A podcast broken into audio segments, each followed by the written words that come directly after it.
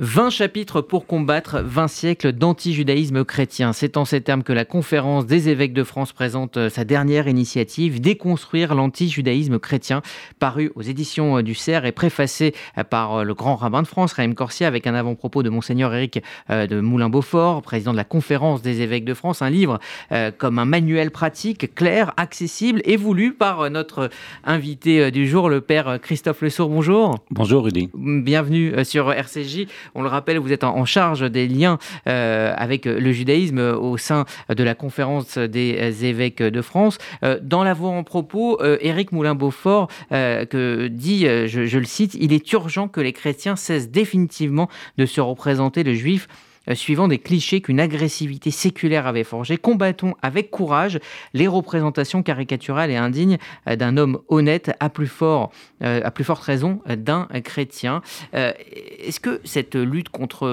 l'antijudaïsme chrétien est encore d'actualité? Elle est encore d'actualité. Et surtout, ce qui est très important à, mesurer, c'est que euh, sans être dans, la suspicion, nous voulons susciter un vaste entraînement euh, chez euh, les, catholiques et tous nos concitoyens pour lutter à la fois contre l'antisémitisme et l'antijudaïsme chrétien. Alors, vous êtes allé chercher dans les textes hein, les réponses à des questions posées sans phare, d'une manière assez, assez brutale, assez très clair, on va le dire. Euh, les Juifs sont-ils responsables de la mort de Jésus? L'hostilité des chrétiens envers les Juifs a-t-elle contribué à la Shoah? Euh, L'élection du peuple juif en fait-elle un peuple supérieur? Les chrétiens ont-ils pour mission de convertir les Juifs? Euh, Commençons par le cliché le, plus classique, celui du, du peuple déicide. Qu'en est-il? Tout d'abord, est-ce que vous me permettez de dire le, pourquoi de ce livre? Bien sûr. Voilà, merci.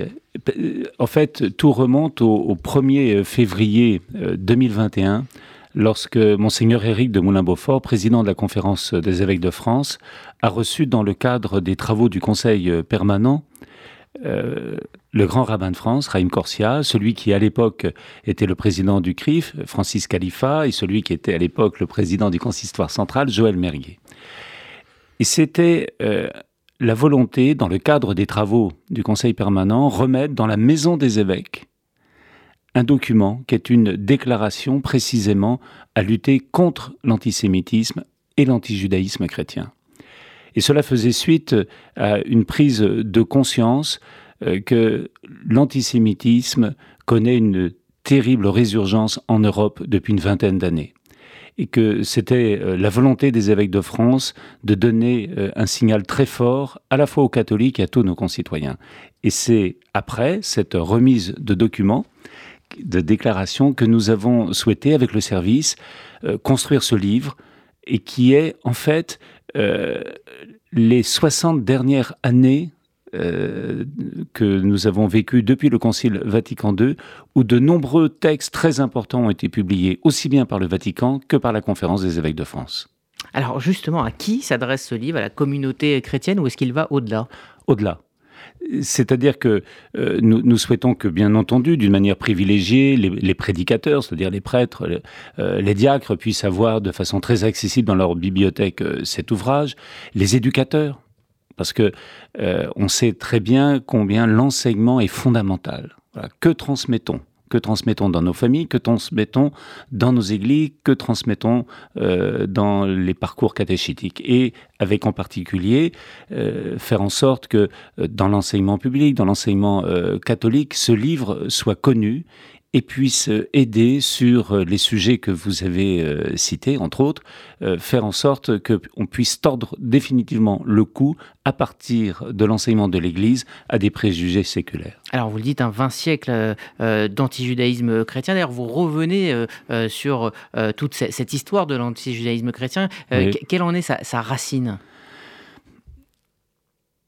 C'est euh, l'un de mes prédécesseurs euh, de vénérée mémoire, euh, le père Jean Dujardin, qui était un historien, oratorien, qui a beaucoup contribué à la rédaction précisément d'un certain nombre de, documents. Quand on, voit l'origine de l'anti-judaïsme chrétien, c'est à la fois des raisons politiques, c'est-à-dire c'est le, rapport de force à l'intérieur de l'Empire romain, assez fascinant de penser que l'Église qui a été persécutée à sa naissance, d'un seul coup, passe du côté du pouvoir et à partir de ce moment-là, va faire en sorte qu'elle va instrumentaliser un certain nombre d'éléments religieux qui reposent premièrement sur, soi-disant, les Juifs aurait tué euh, Jésus. Et puis, puisqu'il n'avait pas accueilli euh, Jésus, eh bien, il y a la substitution, donc euh, le nouveau peuple de Dieu, le Vérus Israël, c'est l'Église. Et puis, troisièmement, l'opposition entre l'Ancien et le Nouveau Testament. Alors j'évoquais euh, cette notion de peuple déicide qui a traversé euh, l'histoire. Euh, voilà, et, juste, je cite cette, effectivement, vous faites la, distinction entre les textes de l'Église et puis les textes depuis Vatican II. Et il y a cette, cette phrase de 1973, c'est une erreur théologique, historique et juridique de tenir le peuple juif pour indistinctement coupable de la passion et donc de la mort de Jésus-Christ. Voilà, c'est extrêmement clair. Et de même, on fait référence à un passage du Concile de Trente, voilà, donc 16e siècle, où déjà euh, il était dit que ceux qui étaient responsables de la mort de Jésus, euh, c'était nous, les chrétiens. Euh, c'est-à-dire tous ceux dont le, péché participe de, la mort de, de, Jésus. Et donc, il est impensable de laisser à croire que ce sont les juifs de l'époque, et a fortiori les juifs d'aujourd'hui, qui portent la culpabilité de la mort de Jésus.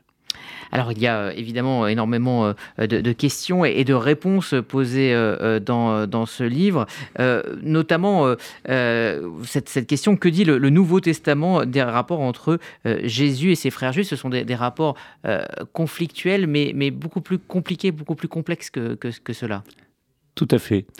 Et en particulier avec les pharisiens on sait que euh, peu à peu, le, mot pharisien euh, est, devenu, euh, à l'intérieur du christianisme, péjoratif. Or, quand on regarde bien, Jésus avait des amis pharisiens qui étaient un des courants spirituels du judaïsme. Or, Jésus était en lien permanent avec ses frères juifs. Il, était juif, il est resté juif jusqu'à sa mort.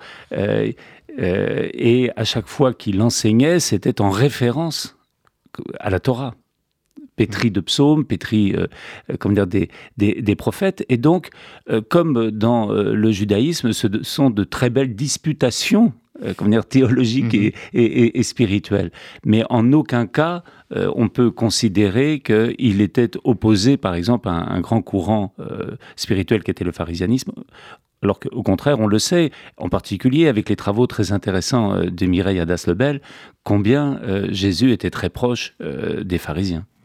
Alors il y a aussi cet autre cliché, celui du peuple élu, avec cette question, l'élection du peuple juif en fait-elle un peuple supérieur? Et vous dites que c'est un mot élu ou choisi qui a été dénaturé au fil du temps. Oui, parce que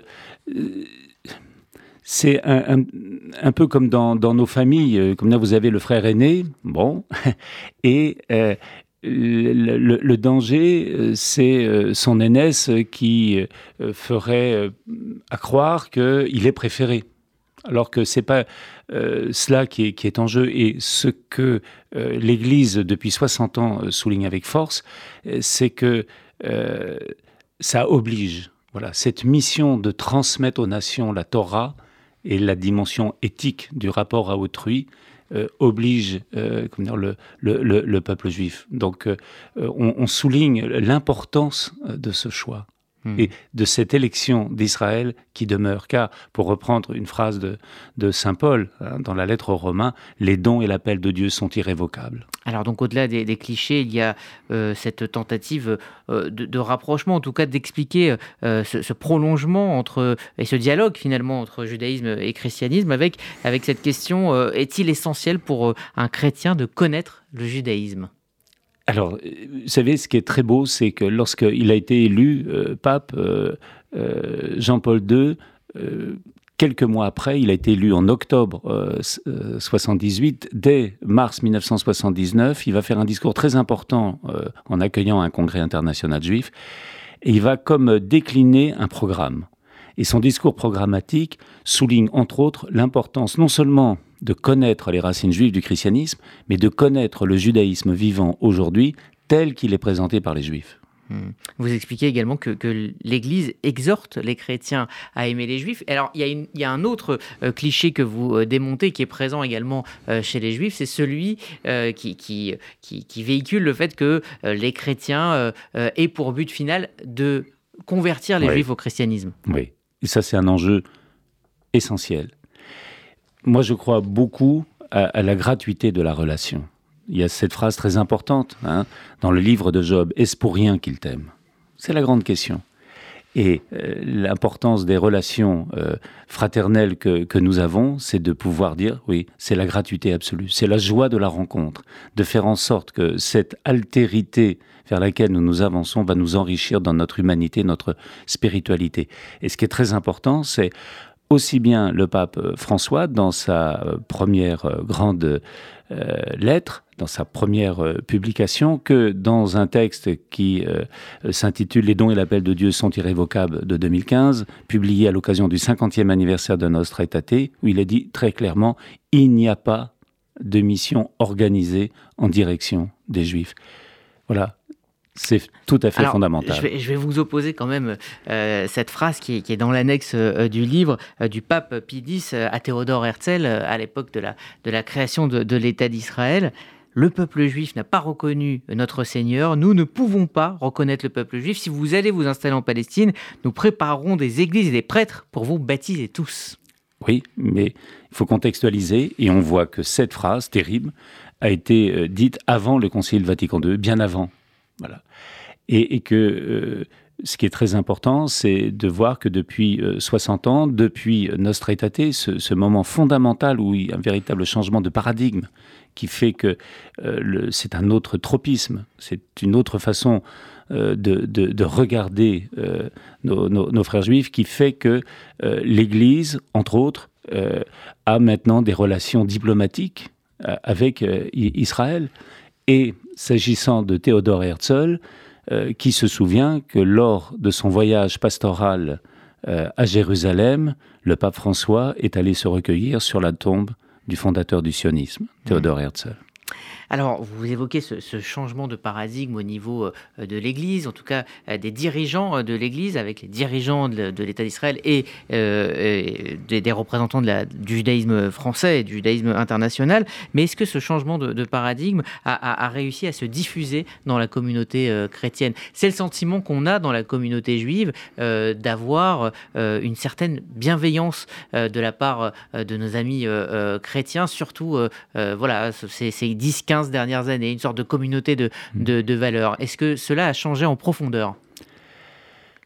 Vous le disiez euh, tout à l'heure en introduction, on dit, euh, de fait, c'est 20 chapitres pour déconstruire 20 siècles.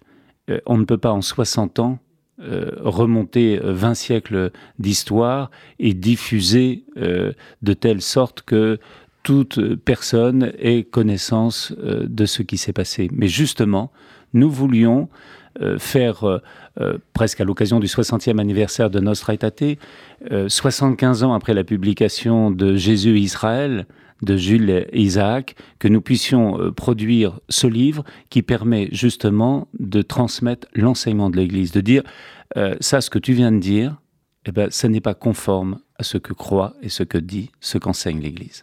Est-ce que vous avez l'ambition de traduire ce livre dans des euh, pays où le christianisme est extrêmement présent? Je pense par exemple euh, à, la Pologne, un pays euh, vraiment fervent où il y a de nombreux, nombreux chrétiens, où les clichés antisémites véhiculés, notamment par l'antijudaïsme chrétien, sont, très présents. Est-ce que cette initiative a, reçu un, écho ailleurs?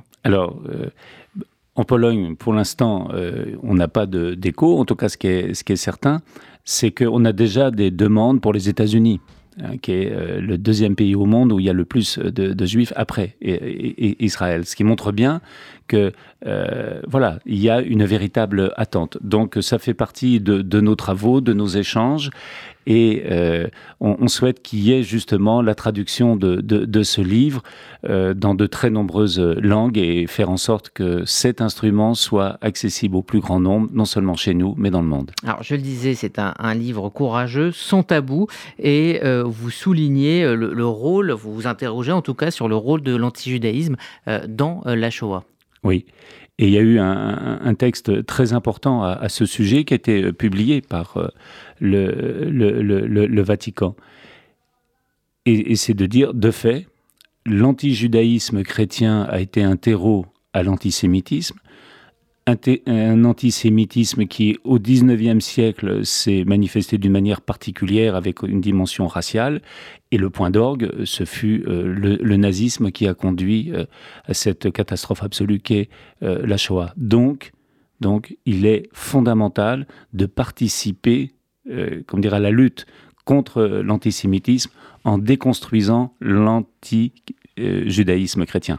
Étant entendu que nous sommes parfaitement lucides que l'antisémitisme est polymorphe, euh, que c'est euh, un, dire, un, microbe mutant et, que nous devons toujours, toujours euh, dire, nous, nous, adapter et que nous voyons en particulier qu'aujourd'hui, l'une des formes de l'antisémitisme, ça passe par l'antisionisme. Alors je, dois dire euh, aussi que c'est un livre passionnant à lire en tant que juif, euh, pour revenir effectivement euh, sur, sur une histoire, revenir aussi sur, sur des faits historiques. vous l'avez, je, répète ma question, voulu au-delà de la communauté chrétienne, et c'est pour ça aussi qu'il est extrêmement simple. Voilà, absolument. Et, dans, dans l'équipe de, de, rédaction, eh bien, il y, a, il y a des enseignants il y a des catéchistes, il y a des enseignants, c'est-à-dire c'est prendre euh, les grands textes de, l'Église de France et du Vatican et faire en sorte que ce soient les, éléments les plus essentiels qui soient euh, connus, ils sont contextualisés, présentés avec une conclusion. Les textes ne sont pas longs, 150 pages, 20 chapitres, c'est accessible à tout le monde. Et euh, merci de, dire que ce, livre est, intéressant et, peut concerner tout à chacun. Et c'est vrai que nous souhaitons beaucoup euh, qu'il soit connu très au-delà des frontières euh, de l'Église catholique. Eh bien, c'est ce qu'on a essayé de, faire aujourd'hui. Merci, Père Christophe Le Sourd, donc d'être venu nous présenter Déconstruire l'antijudaïsme chrétien. C'est aux éditions du CERF avec une préface du grand rabbin de France, on, on, est très reconnaissant, grand rabbin, de, de cette très belle préface. Et qui, d'ailleurs, dans cette euh, préface, euh, dit euh, son enthousiasme devant votre, votre initiative, avec donc cet avant-propos également de Monseigneur Éric Moulin-Beaufort. Merci à vous d'être passé nous présenter ce livre que je vous conseille vivement. Dans RCG Midi, dans un instant, la suite et donc vos chroniques.